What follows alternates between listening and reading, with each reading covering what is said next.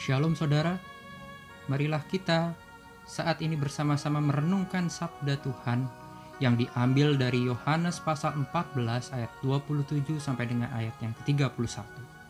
Namun, sebelum kita bersama-sama membaca firman Tuhan ini, marilah kita meminta penyertaan kepada Tuhan. Mari kita berdoa. Ya Allah Sang Pengendali hidup kami, saat ini kami hendak membaca dan merenungkan sabdamu. Bukalah hati dan pikiran kami agar kami mampu memahami dan menjalani apa yang Kau kehendaki bagi kami. Amin. Mari kita buka Alkitab kita dari Yohanes 14 ayatnya yang ke-27 sampai dengan ayat yang ke-31.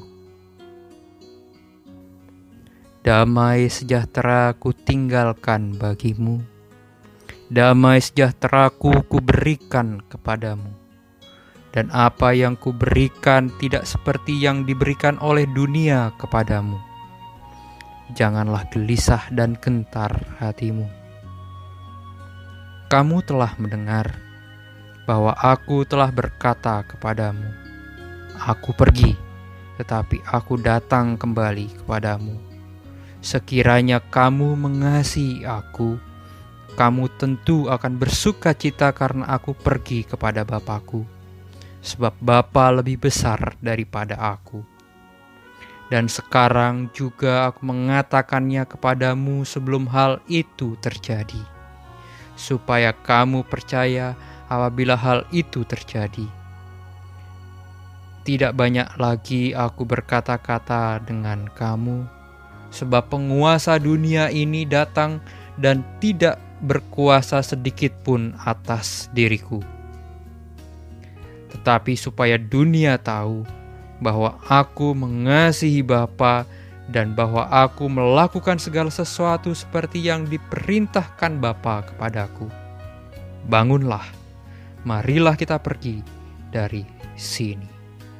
Demikianlah firman Tuhan. Renungan kita pada hari ini saya beri judul damai sejahtera Allah.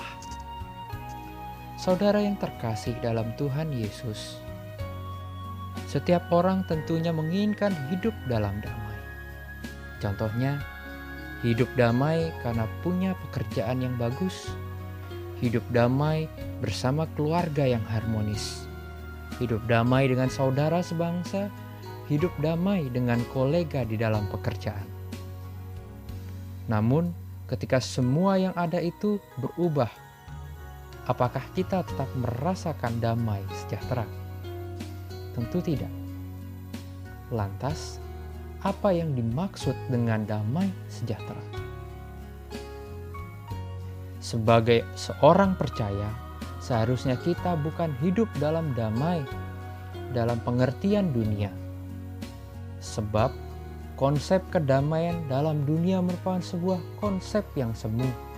Semu, sebab semuanya itu tidaklah abadi. Semua bisa berubah sewaktu-waktu. Seperti keadaan kita saat ini. Beberapa waktu lalu kita merasa damai dan bebas melakukan segala aktivitas kita. Kita dapat bekerja dan berkarya dengan bebas. Namun saat ini semua itu berubah. Kehidupan kita mulai dibatasi. Pekerjaan yang tadinya ada menjadi hilang. Kehidupan ekonomi yang tadinya baik-baik saja berubah menjadi sulit. Saya mengibaratkan kehidupan damai di dunia ini layaknya kapal yang berada di tengah samudera luas. Bagi para pelaut ataupun nelayan tentunya paham betul bagaimana keadaan di laut Kadang air terasa tenang, aman, tapi tak jarang badai dan ombak besar menerjang. Tak jarang kapal menjadi terombang-ambing dan hampir karam. Bagi kita orang percaya, hidup damai ialah karena Kristus yang berada di dalam kita.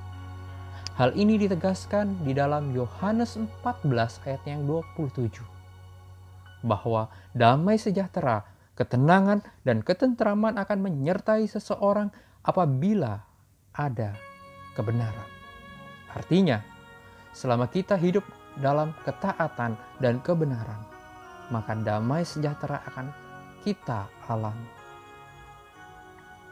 Dalam ayat yang ke-27, di sana dikatakan, damai sejahtera ku tinggalkan bagimu. Kata-kata ini merupakan perkataan yang diucapkan Yesus kepada para murid ketika dia telah mengingatkan akan adanya penghibur yaitu Roh Kudus setelah ia wafat di kayu salib dan meninggalkan para muridnya ke sebuah tempat yang nantinya akan kita tempati bersama dengan Dia. Damai sejahteranya tidak tergantung pada keadaan lahiriah saja, melainkan jauh daripada itu. Damai sejahtera yang diberikan Tuhan berbeda dengan yang dunia tawarkan. Damai sejahteranya adalah damai sejahtera rohani, bukan sukacita duniawi atau kedagingan sukacita rohani yang Tuhan Yesus dan Allah tawarkan kepada kita adalah kekalah. Saudara yang terkasih dalam Tuhan, harusnya saat ini kita dapat merenungkan apa yang menjadi kehendaknya.